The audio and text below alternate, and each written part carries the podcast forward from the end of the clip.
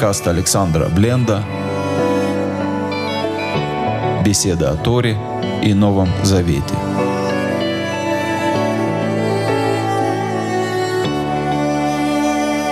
Шалом, дорогие друзья. Добрый вечер.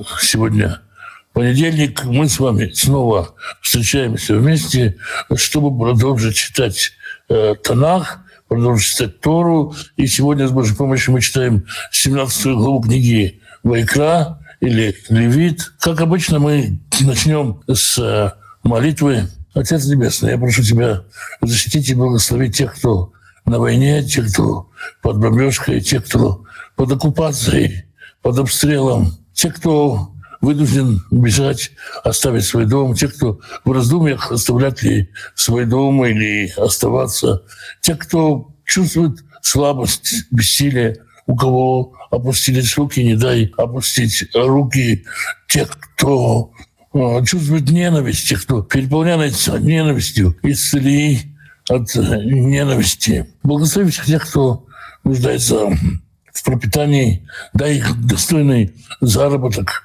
чтобы было время общаться с семьей и вместе изучать Писание, чтобы в доме был достаток, чтобы не нуждаться в помощи других людей, ни в займах, ни в подарках, только руки Твоей святой. Благослови исцели больных, дай мудрости врачам исцелять. Поддержи, укрепи тех, кто рядом с больными, тех, кто сопровождает больных. Благослови семьи, в которых нет мира, примири отцов и детей, мужей и жен, братьев и сестер. А мы с вами с Божьей помощью продолжаем читать книгу Вайкра. И сегодня, в сегодняшней нашей 17 главе, начинается новый раздел. Этот раздел в традиции называют Сефер душа, книга святостей.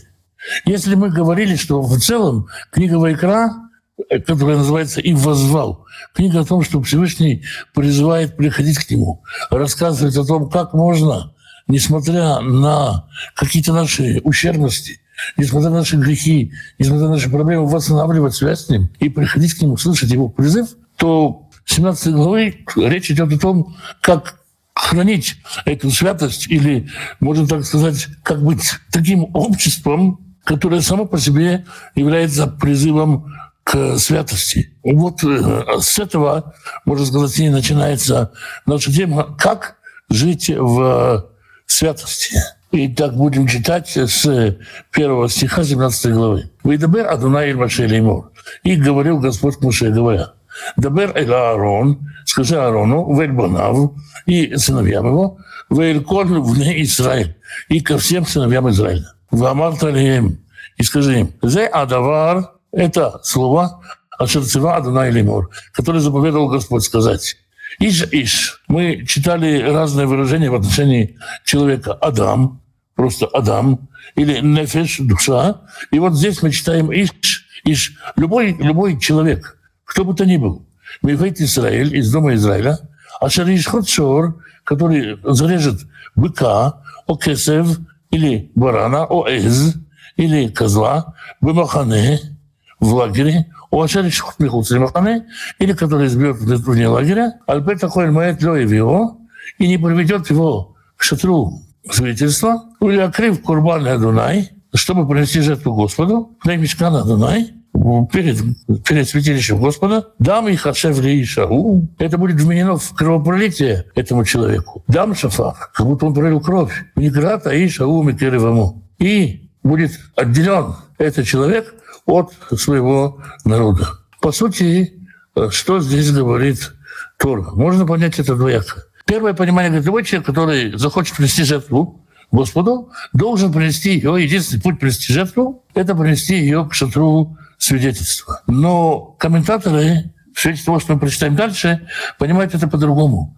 Во время странствия народа Израиля по пустыне нет возможности есть просто мясо. То есть человек не может решить, что он хочет просто зарезать бурачка или бычка и покушать вместе со своей семьей. Если ты убиваешь животное, чтобы его съесть, если ты берешь его в жертву, то ты, и снова речь идет о странстве пустыне, должен принести его как жертву Вальмай. То есть, как минимум, это должна быть жертва шлемим, то есть жертва мирная, так, чтобы от этого твоего мяса, от этого твоего убитого животного ели и священники, и Всевышний, в скобках жертвенник. Это все время мы говорим, что мы пользуемся этой метафорой, что Всевышний ест. Он, конечно же, не ест.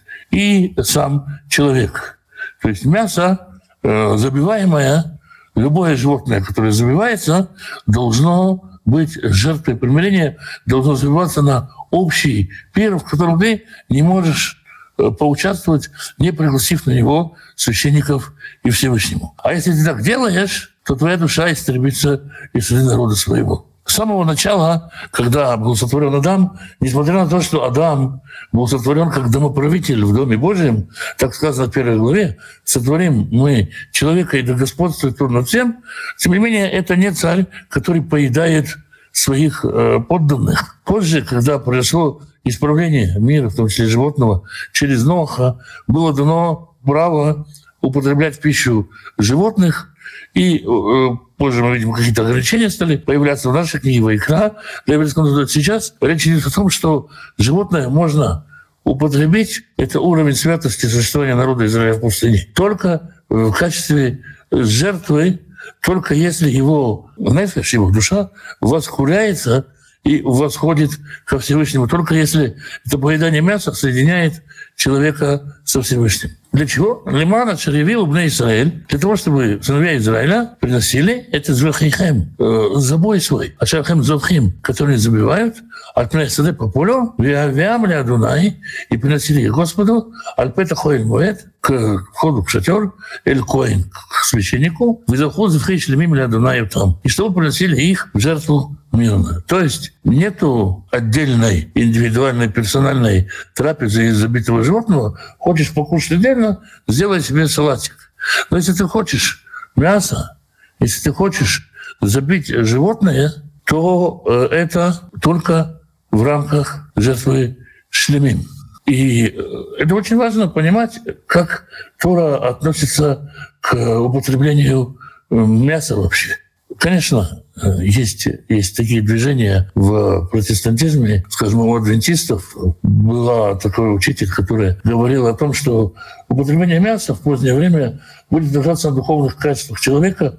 Это учение есть. Вот трудно основать Библию, но это принято в этой среде, и не берусь с этим как-то спорить. Но сама по себе Тора много говорит о том, что мясо есть. Это празднично, весело, и что это иногда и даже является путем искупления. В то же время из всего огромного, бесконечно огромного животного мира кошерных животных можно перечислить по пальцам, а способ их забоя ограничен. То есть человеку не бесконечно дано убивать животных, промышлять животных для своего удовольствия и забивать мясо, даже если это домашнее, а домашнее животное, которое, казалось бы, без человека никуда. Невозможно просто взять и убить животное. И в рамках того, что мы говорим о том, что существовало во времена странствий по пустыне, невозможно есть э, жизнью есть животное, будничной пищей. Животное мясо могло есть только в святости, то есть только в чистоте, только принеся к священнику, и вот со всеми перечисленными качествами. Визара какой это дама Дунай, так, чтобы бросил священник кровь на жертвенник Господа, это Моэт, перед входом в шатер свидетельства, «Веактила хелев рех нихох Адунай» и воскурил жир в воскурение благоприятное Господу. Есть какое-то превращение слова материальное в духовное при забое мяса. И не будут больше приносить жертвы косматым или лохматым или козлам. Козел тоже назван саир волосатый. Кто такие эти косматые? Некоторые говорят, что это духи или бесы. Почему они косматые? Потому что когда э, они показываются человеку, они видятся такими вот э, косматыми существами. Другие говорят, что это на самом деле э, существа, у которых, когда человек их видит, у него волосы настолько встают дыбом, что он э, сам становится косматым. Так или иначе, была такая мысль, была такая тенденция языческая, она была в Египте, она была у всех окружающих народов, и, естественно, заразой могла проникнуть в Израиль, что человек мог принести жертву и поделиться с Богом местной горы, с Богом местной речки, чтобы в ней была рыба, с Богом рисового поля, чтобы в ней рис был и так далее. Ну,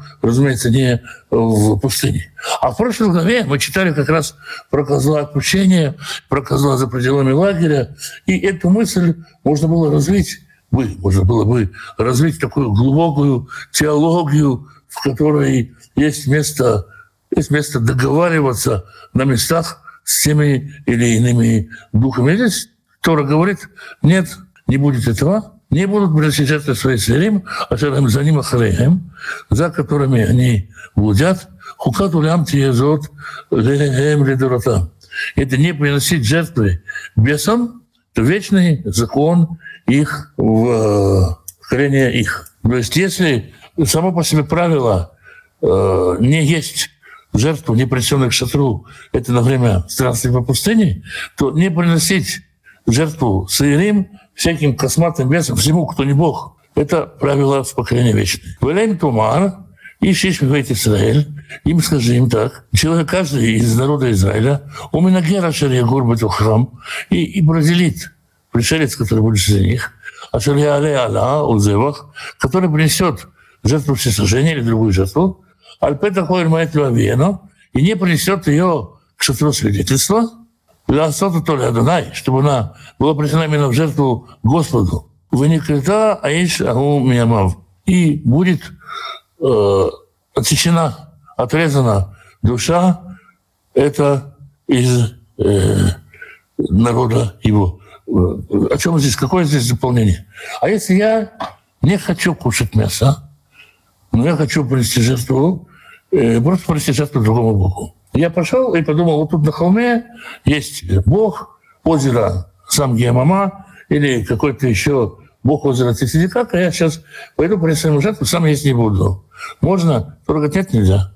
Если я принесу жертву кому-то, куда-то, не в шатер, в обход Всевышнего, пытаясь договориться с какими-то местными духами или бесами, как я их вижу, как я их понимаю, то душа моя отсекается от народа. У меня нет и не может быть будущего при таком раскладе в народе Израиля. Еще одна важная часть, вторая часть нашей главы. Иш, иш, вивет Израиль. Каждый человек из народа Израиля, у Минагер, Агар Батухан, и среди пришельцев, которые живут с ним, Ашарюхаль Кольдам, который будет есть какую бы то ни было кровь, в Натати Панай, в Нефеш Аухелет это дам, я оберну, поверну свое лицо на Нефеш, на душу, которая есть кровь, в Экрате вот там и Керевама, и отсеку ее от народа. Душа человека и всякого живого существа существует в крови. Исходя из этого, зная об этом, зная эту тайну, поскольку он владыка мироздания, он творец, Всевышний предназначил, чтобы крови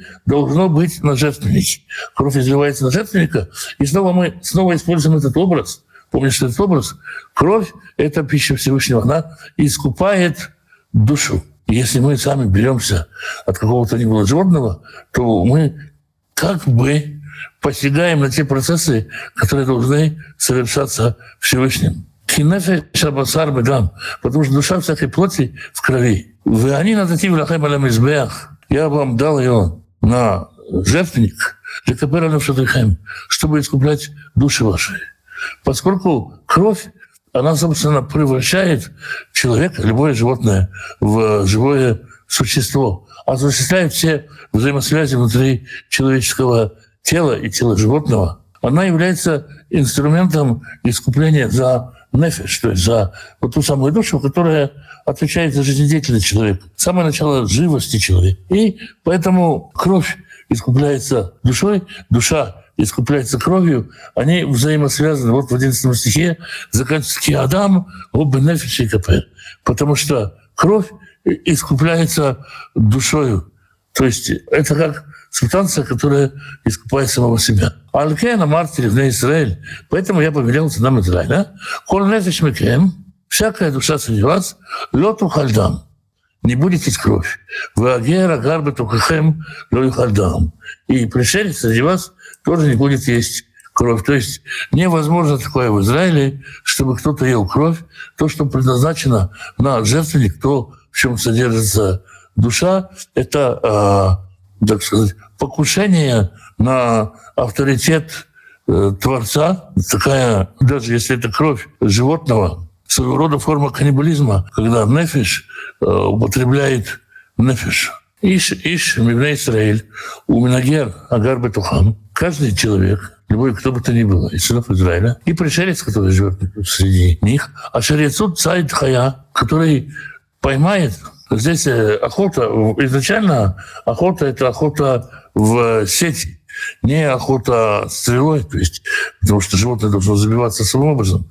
Человек, который поймает на ловитве животное, оов или птицу, ашер который он будет есть, вышелхах дамо выкасел бафар. Должен вылить, слить кровь этого животного и покрыть его землей, прикрыть чуть-чуть, прикрыть его землей, чтобы его не было э, поругание души. Закон сродни закону не оставлять повешенного на дереве. То есть творение Божие, проявление божественной жизни в душе не должно вот так вот ложиться и высыхать э, на земле. Ему нужно проявлять особое уважение.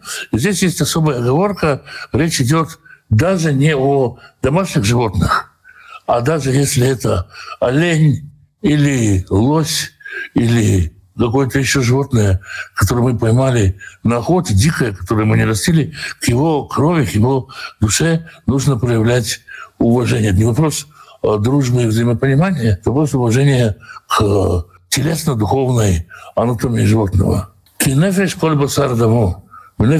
Потому что душа всякой животной плоти в крови.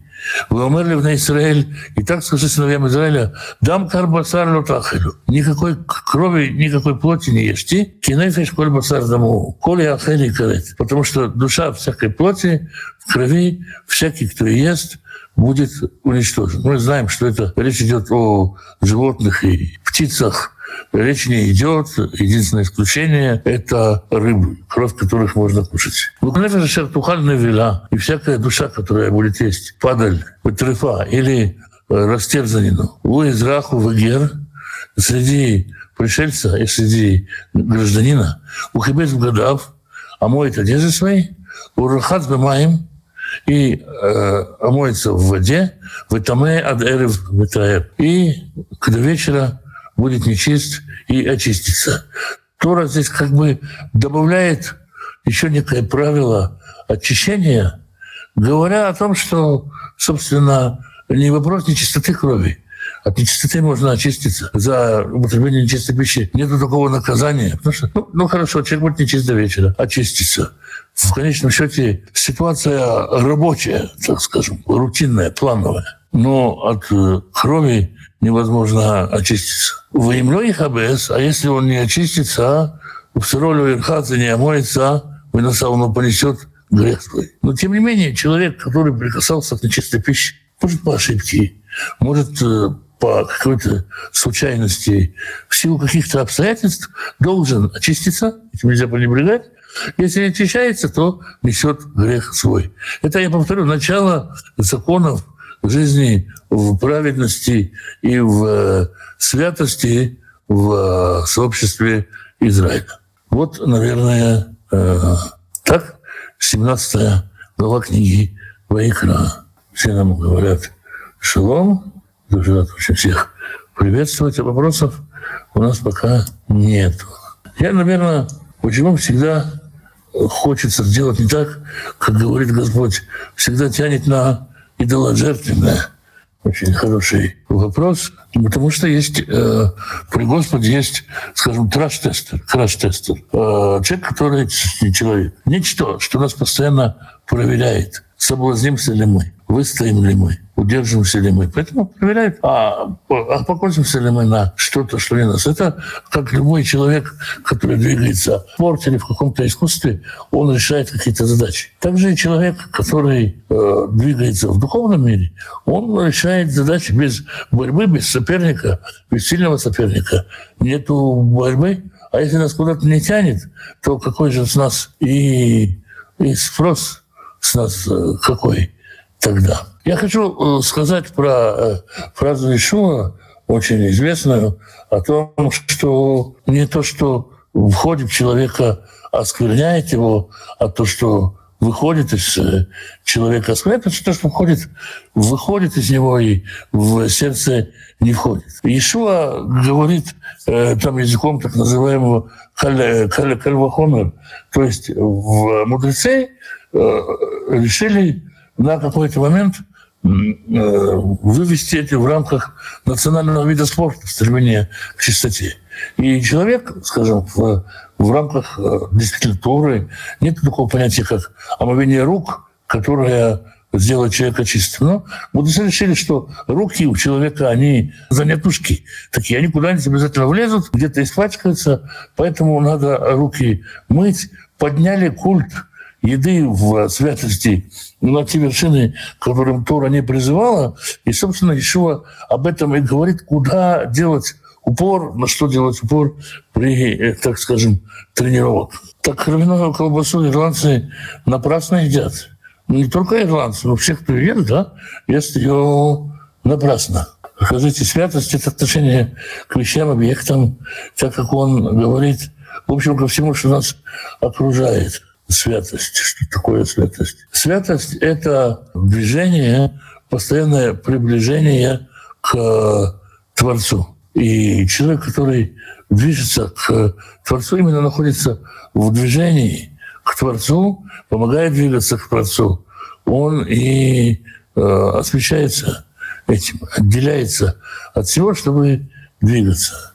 Глава говорит, начинается текст с 17 главы Вайкра, апогеем которого будет «Будьте святы, ибо я свят». То есть Всевышний рассказывает это, периодически упоминая, для чего он это рассказывает. И рассказано он это для того, чтобы будьте святы, ибо я свят. Вот это с 17 главы до 20 главы икра – это такой вот э, книга святости. Это не установление мудрецов, что мудрецы не устанавливают ничего книги Вайкра. Это методология толкования. О чем здесь идет речь? Есть какой-то раздел книги, который рассказывает об исходе из Египта. Есть какой-то раздел, который рассказывает о праздниках. Это раздел, который рассказывает о святости. Это ниоткуда не выводится, это читается в тексте просто. Нельзя относиться к крови как к еде. Ну, кровь э, запрещена со времен Ноха, можно сказать, да. И это запрещение, оно сохраняется и в Новом Завете апостол от этого предупреждает. То есть, как, если нужно еще какое-то предупреждение, ну, наверное, ждите тогда еще какого-то предупреждения. Как сейчас можно из чистой мяса. Сегодня не стоит вопроса о... Дело в том, что с точки зрения еврейского закона, скажем, все нечисты нечистотой мертвых. Да, и мы говорили о том, что есть возможность есть в будничном состоянии, человеку есть будничное мясо. Это планка высокая, которая поднята для тех, кто был в пустыне. Во времена первого храма и во времена второго храма, если человек не шел в храм, ел, питался повседневно, он ел обычное будничное мясо, которое не требовало того, чтобы его есть в чистоте. Ну, разумеется, это должно быть мясо так, чтобы с него стекла кровь, забитая во имя, во имя Всевышнего. Ну, наверное, я бы такой минимум обозначил, хотя для многих и это тоже не актуально. Есть много проблем, скажем, с употреблением промышленного мяса. Например, если вы покупаете курицу в магазине, э, не исключено, что ее начали разделывать еще до того, как она умерла. То есть ее ударили электрошоком, она потеряла сознание, ее начали разделывать, и тогда это как орган от живого, отрезанный от живого, и это тоже запрет Торы. И такого очень-очень э, много всего, кто, кому на душе в этом э, копаться, ну, и кто хочет в этом э, угодить Всевышнему, то, конечно, должен сам это исследовать. Если случайно съел человек мясо с кровью, то как это можно исправить? Ну, это даже не то, что случайно. Мы же, многие были неверующими людьми, и делали всякие глупости. Как это можно исправить? Больше не возвращаться к этому. Двигаться дальше, продолжать жить дальше, делать добрые дела, удаляться от мяса с кровью. И здесь нет того, что сделал, вот тебе теперь иди плати штраф. Ну, в мире храмовом, конечно, можно было бы их хатат, и так далее за непреднамеренную жертву, за непреднамеренный грех. Но сегодня что мы делаем? Есть чего возможность сказать Господу, я буду внимательнее, я исправлюсь, я улучшусь, найти в этом повод для улучшения, для более внимательного отношения к себе, к своей пище.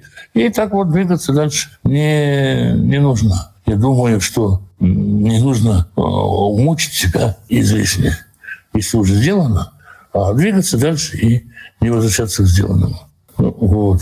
Вроде бы, вроде бы пока все. Ну, завтра продолжим, будем на том же месте, в тот же час. Всем благословений, доброго, хорошего вечера, в надежде на хорошие, добрые вести, хорошие, добрые новости, наконец. И будьте благословенны.